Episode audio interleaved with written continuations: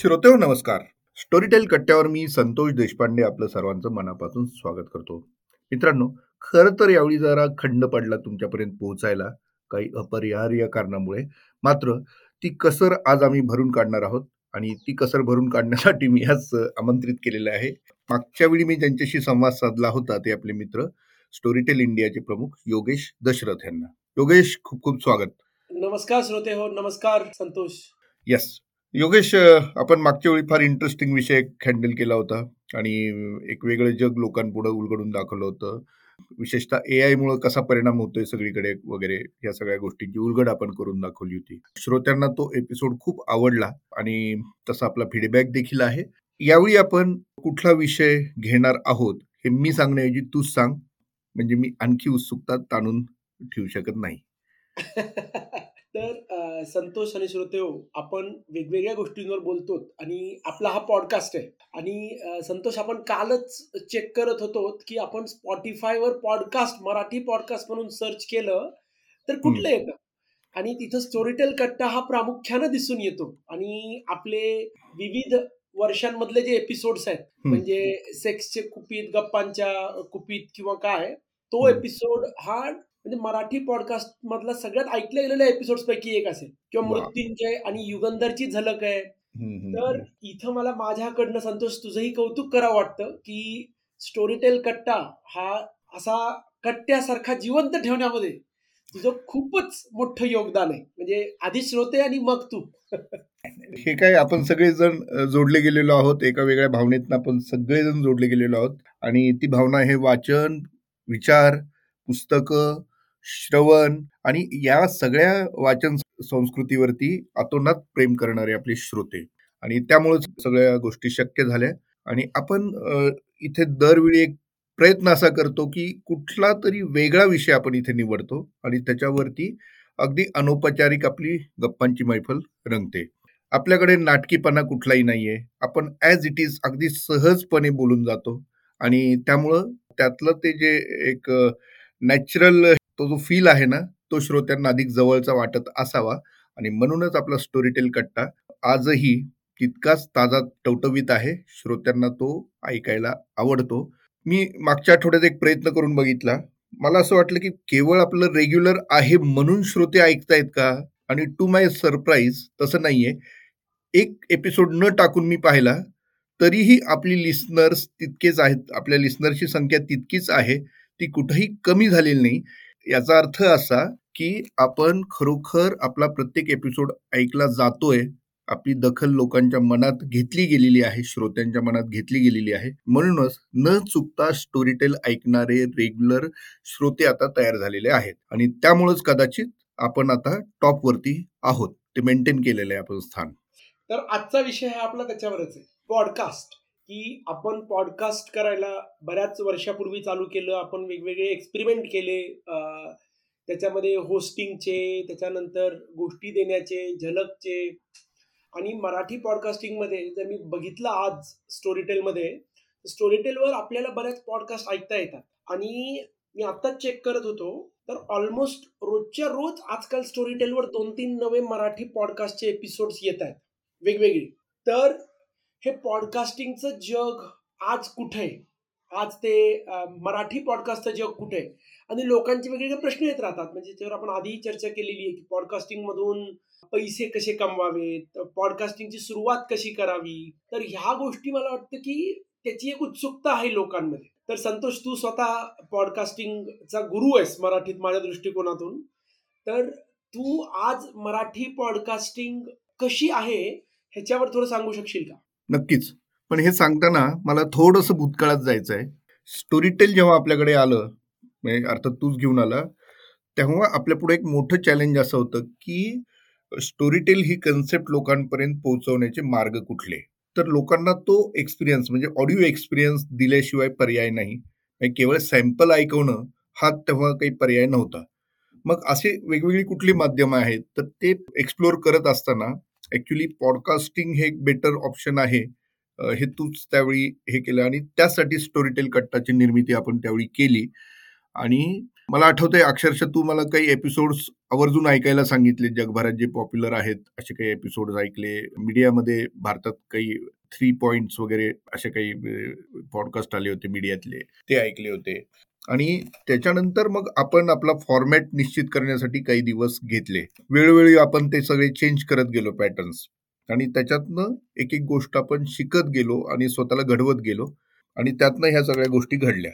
आपण जेव्हा याच्यामध्ये आलो तेव्हा मराठीमध्ये पॉडकास्टिंग रेग्युलर नव्हतं. म्हणजे अगदीच नावाला काही पॉडकास्टर्स होते.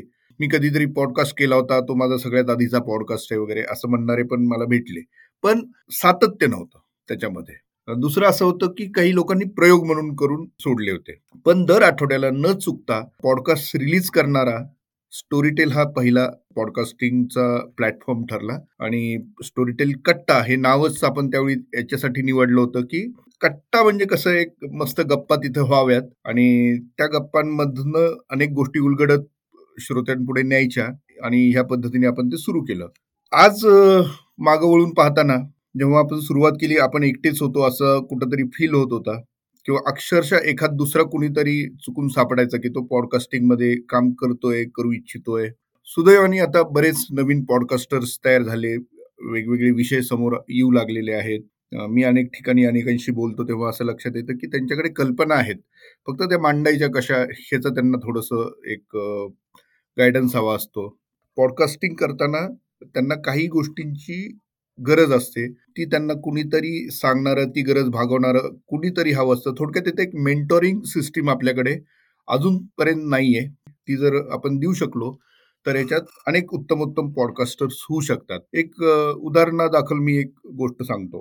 पुण्यात मास कम्युनिकेशनच्या विद्यार्थ्यांची म्हणजे जे पोस्ट ग्रॅज्युएट लेवलचे मास कम्युनिकेशनच्या विद्यार्थ्यांसाठी पुणे विद्यापीठाच्या एक वायवा कमिटीवरती मला घेण्यात आलं होतं. आणि तेव्हा काही पॉडकास्ट विद्यार्थ्यांनी ॲज अन असाइनमेंट केले होते आणि ते माझ्यापुढे प्रेझेंट केले.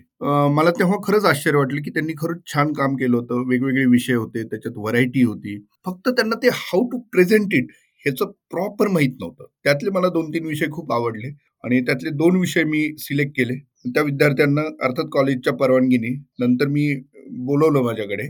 आणि तोच विषय नव्या पद्धतीने त्यांच्याकडनं करून घेतला आणि ते पॉडकास्ट आपल्या स्टोरी टेलवरती आपण वापरले आणि त्यांना खूप छान रिस्पॉन्स मिळाला. तर हे एक उदाहरण झालं. म्हणजे विषय सांगायला हरकत नाही तो पॉडकास्ट होता नृत्यशैली नावाने. म्हणजे प्रवास नृत्य शैलींचा भारतातल्या जे वेगवेगळे नृत्य शैली आहेत कथक आहे भरतनाट्यम आहे तर ह्याचं एकत्रित माहिती कुठे नव्हती आपल्याकडे. त्याच्यामुळे प्रत्येक ह्याच्यावरती एक एपिसोड करून आपण एक साधारण सात आठ एपिसोडची एक सिरीज तयार केली होती आणि प्रवास नृत्य शैलींचा असं त्याचं नाव दिलं होतं. म्हणजे त्या मंजिरी देशपांडेनी ते केलं होतं आणि ती स्वतः आर्टिस्ट होती आणि तिने खूप छान मन लावून ह्या गोष्टी केल्या. अनेक गुरूंना तिने त्याच्यामध्ये निमंत्रित केलं त्यांच्याशी पण संवाद साधला. म्हणजे माहिती आणि प्लस त्याच्यामध्ये हे सगळे ऍडिशनल इनपुट्स अशा पद्धतीने तो छान पॉडकास्ट तयार झाला. तर असेच अनेक वेगवेगळे विषय पॉडकास्टिंगच्या माध्यमातून आपण पुढे आणू शकतो हे तेव्हा लक्षात आलं. आणि अर्थातच स्टोरीटेल एक त्यासाठी एक उत्तम आयडियल प्लॅटफॉर्म असल्यामुळे अनेक चांगले पॉडकास्ट आपण इकडे रिलीज केले. अनेकांना स्टोरी टेलवरती यायचा होता त्यांचा इतरत्र पॉडकास्ट होता. As a C D M मी त्यांना तिथे स्टोरी टेलवरती त्यांचा पॉडकास्ट आणण्यासाठी मदत केली. उदाहरणादाखल इकॉन गली म्हणून एक पॉडकास्ट आहे. तर तो उत्तम इकॉनॉमिक्सवरती आधारित पॉडकास्ट आहे. आणि दरवेळी त्याचा एक वेगळा विषय ते हाताळतात आणि त्या पद्धतीने करकरे म्हणून आहे तर उत्तम तो पॉडकास्ट करतो. असे अनेक पॉडकास्टर्स मराठीतले आता हळूहळू डेव्हलप झाले. आणि त्यांना आपण एक चांगला प्लॅटफॉर्म आणि थोडंसं मेंटोरिंग असं एक आपल्या लेवलनी आपण एक प्रयत्न सुरू ठेवलेला आहे. त्यामुळं मला वाटतं की त्यांना रिस्पॉन्स पाहता रिस्पॉन्स चांगला आहे. फक्त पेशन्स आणखी आवश्यक आहे सर्वांमध्ये. खरं आणि मला स्वतःला नेहमी वाटतं ना की पॉडकास्टिंग कारण की पॉडकास्टिंग एका अर्थाने तुमच्याकडे माईक असेल की तुम्ही करू शकता. म्हणजे फोनवर पण पॉडकास्टिंग करता येतं. माईकनी रेकॉर्ड करून. त्याच्यामुळे बॅरियर टू एंट्री खूप कमी आहे. त्याच्यामुळे ब्लॉगिंग होतं बघ. आपल्याकडे ब्लॉगिंग खूप होतं पण ब्लॉगर्स असे कमर्शियल एवढे तयार नाही झाले.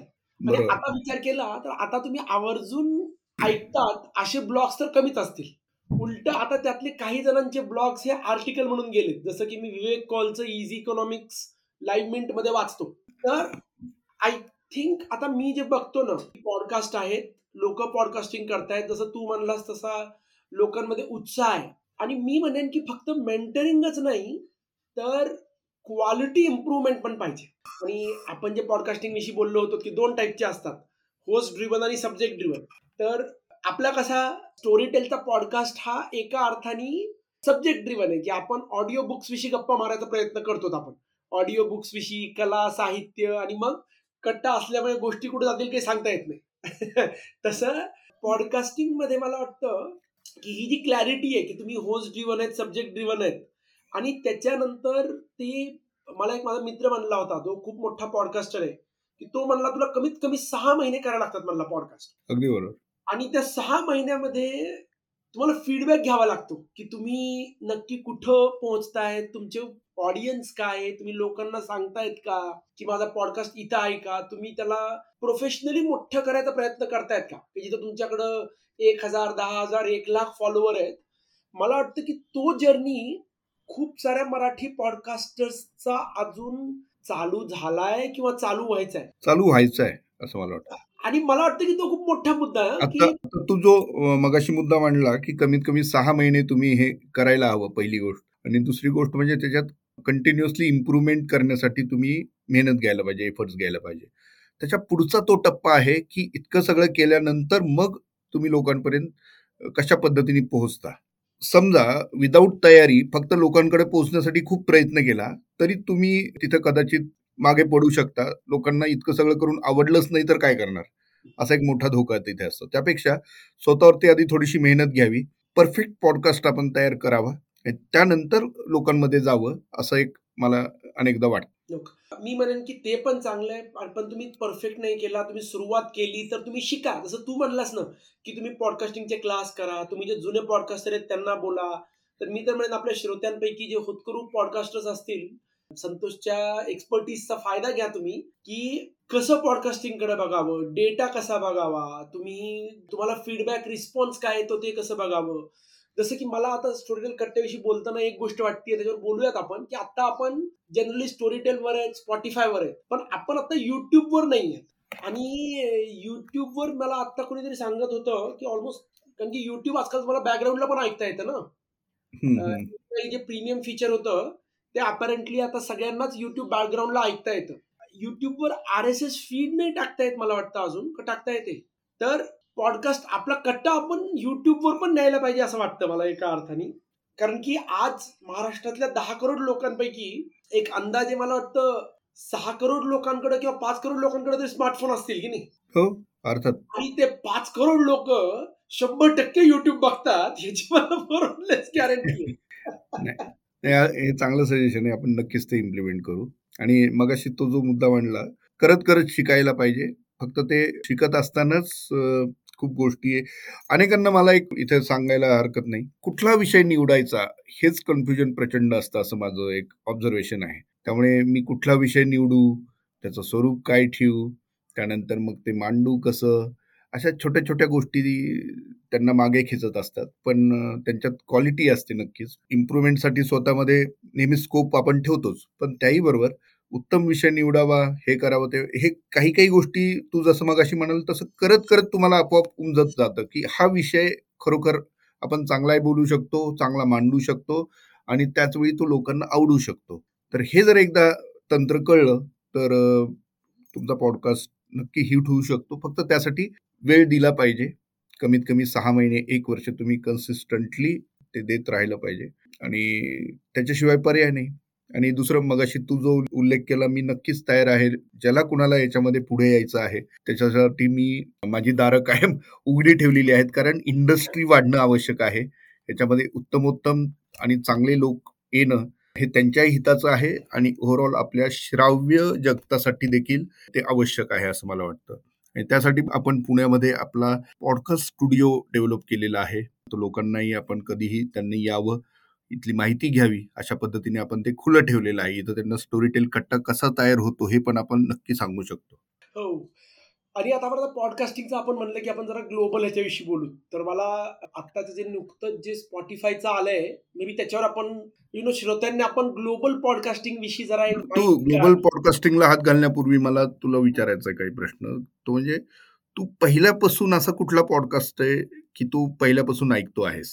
मी पहिले जो पॉडकास्ट होता ना माझे पहिलं माझं झालं तो रॅम्बल म्हणून होता. कारण की जॉन ऑलिव्हर जो आहे इंग्लिश कॉमेडियन आणि एचबीओच्या लास्ट वीक टू नाईटचा होस्ट त्याची कॉमेडी आणि मला तो होस्ट म्हणून मला तो चांगला वाटायचा.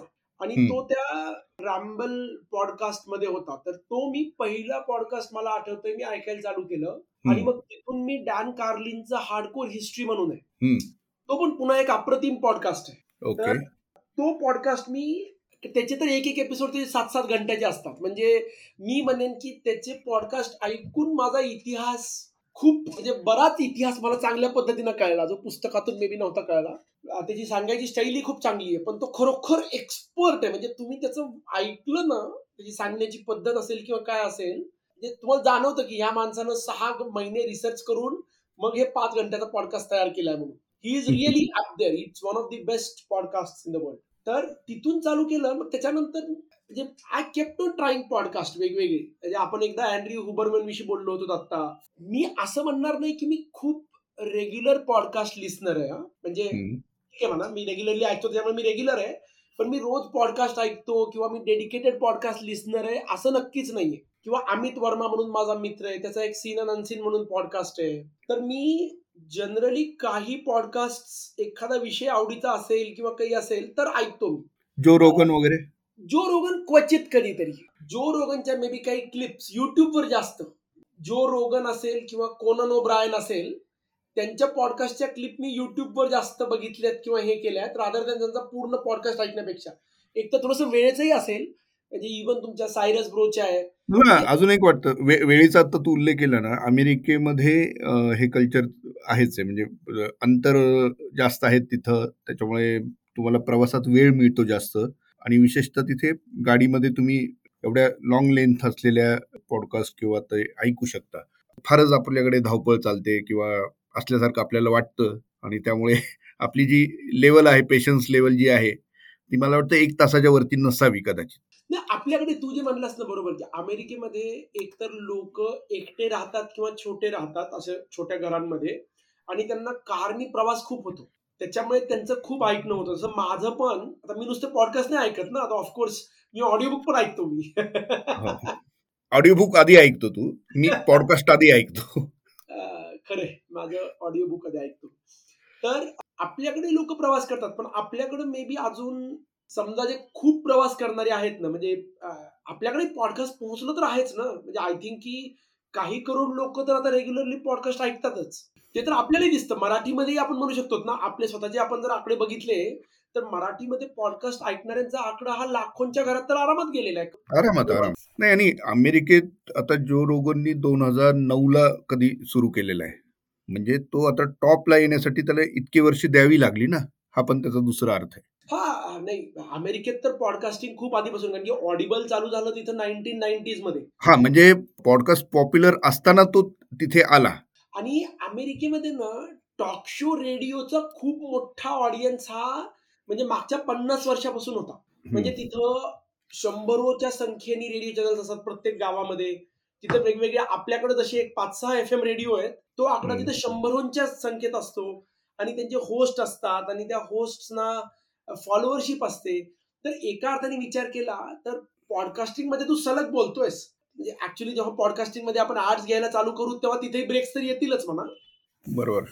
अजून मे बी भारतामध्ये ती इंडस्ट्री आहे ती त्या लेवलला डेव्हलप नाही झाली आहे. होईल. तुला काय वाटतं? किती किती काळ लागेल यासाठी? मला जर तू आत्ता विचारलंस ना तर माझ्याकडं आत्ता असं ठोस उत्तर नाहीये. म्हणजे मी म्हणलं ना की पॉडकास्टिंग ब्लॉगिंगच्या दिशेनं जाऊ शकतं. की जिथं आज मी विचार केला तर आज नवे लोक ब्लॉग्स लिहितच नाही ते डायरेक्ट न्यूजपेपरमध्ये ते कॉलमनिस्ट व्हायचा प्रयत्न करतात. म्हणजे तुमचं ब्लॉगिंग मधले जे टॉपचे ब्लॉगर्स होते जे नंतर न्यूजपेपरमध्ये गेले आता विवेक कॉल असेल किंवा बाकीचे असतील तर आता ब्लॉगिंग जे एकेकाळी सगळे करायचं. मी पण ब्लॉगिंग करायचं. मला माहिती नाही तू करायचा का नाही पण मी करायचो तर आता ब्लॉगिंग कुणीच करत नाही. तर सगळं सोशल मीडियावर तिकडे गेलं शॉर्ट्समध्ये त्याच्यामध्ये. त्याच्या विरुद्ध तुमच्या काही गोष्टी आहेत म्हणजे पुस्तक आहेत. ती पुस्तकं लोक आधी लिहित आलेले आहेत आत्ताही लिहितात. माझ्या ब्लॉगचं नाव रंगमनाचे होतं. अरे वा छान नाव होतं. तर पॉडकास्टिंग एक सेट मीडियम होईल का ब्लॉगिंगच्या दिशेनं जाईल हे तर फक्त भविष्यात सांगेल. पण उद्या जसं आपण म्हणलं की जे लोक पॉडकास्टिंग करतायत त्यांनी सिरियसली पॉडकास्टिंग केलं त्यातून कमर्शियल स्टार्स डेव्हलप झाले उद्या मला वाटतं की एक असे शंभर दोनशे पाचशे हजार लोक जर पॉडकास्टिंग मधून पैसे कमवू शकले ना मराठीमध्ये तर पॉडकास्टिंग वाढेल. जर उद्या असं व्हायला लागलं की तुम्ही खूप प्रयत्न करतायत आणि तुम्हाला कुठंच उत्तर मिळत नाहीये तर बेबी पॉडकास्टिंग पण ब्लॉगिंगच्या दृष्टीकोनातून जाईल. मला माहिती नाहीये. प्रामाणिकपणे मी सांगायचं म्हणलं ना आता तर मी सांगू शकेन मला माहिती नाही. कारण की पॉडकास्टिंग एका अर्थाने तुमचं जे मोठं क्रिएटर इकॉनॉमी जी आहे ना तर क्रिएटर इकॉनॉमीचा भाग आहे. आणि आपण जर विचार केला तर महाराष्ट्रामध्ये क्रिएटर इकॉनॉमी ही आतापर्यंत खूप कमी जणांपर्यंत सीमित राहिलेली आहे. म्हणजे उद्या विचार केला तू की एक लेखक म्हणून गोष्टी पुस्तकं लिहून हजार जण आपलं घर चालवू शकतात का? किंवा एक कवितांचा कार्यक्रम म्हणून हजार जण घर चालवू शकतात का? किंवा शास्त्रीय गायक म्हणून हजार जण घर चालू तर तिथं कसं आहे की तिथं टॉपचे दहा वीस पंचवीस पन्नास जण चालवतील. उरलेल्यांचं नाही काम करत. तर हा जो फरक आहे ना की आपण कुठल्याही इंडस्ट्रीला कसं तिथं घेऊन जावं की as a creator you can make it की तुम्ही तुमचं आयुष्य जगू शकता. हा प्रश्न माझ्या दृष्टिकोनातून अजून ओपन प्रश्न आहे त्याचं उत्तर मिळालेलं नाही तर मी स्पॉटीफाय सांगायला होतो स्पॉटीफायनी पॉडकास्टिंगवर ऑलमोस्ट आठ हजार करोड रुपये इन्व्हेस्ट केले. मागच्या तीन चार वर्षामध्ये. म्हणजे जो रोगनचं उदाहरण घेतलं आपण. त्यांनी बराक ओबामा आणि मिशेल ओबामा सोबत त्यांनी पॉडकास्टिंग डील केलं होतं. हॅरी आणि मेघन मार्कल सोबत केलं होतं. ज्यातले बराक आणि मिशेल आता ऑलरेडी स्पॉटीफाय सोडून ऑडिबलकडे पण गेले. त्यांनी पारकास्ट आणि त्यांनी दोन स्टुडिओज विकत घेतले त्यांनी. आणि आता मागच्या वर्षभरात त्यांनी शंभरो लोक त्यांनी डाऊनसाईज केलं आणि त्यांनी त्याला एका पर्टिक्युलर लेवलला आणलंय त्यांनी त्याला. आणि आता त्यांच्या म्हणण्यानुसार पुढच्या वर्षी ते प्रॉफिटेबल होतील. जसं की आता भारतामध्ये एकेकाळी स्पॉटीफाय पेड पॉडकास्ट करायचं पण या वर्षी त्यांनी त्याचं प्रमाण कमी केलेलं आहे. तर नवी इंडस्ट्रीमध्ये नव्या कंपन्या पैसे टाकतात ग्रो करायला. किंवा स्टोरी टेलर ऑडिओ बुक्स पण तेच आहे ना बघायला गेलं मी. तर तुम्ही सुरुवातीला ग्रो साठी पैसे टाकतात मग तुम्हाला कळतं की मार्केट एका पर्टिक्युलर लेवलला आहे. आणि मग शेवटी कुठलाही धंदा जर आपण विचार केला तर तो पैशांच्या ऑक्सिजनवर आणि इबिडाच्या तब्येतीवर चालतो. म्हणजे तुम्हाला पैसे पाहिजेत तर तुम्ही जिवंतच राहू शकत नाही.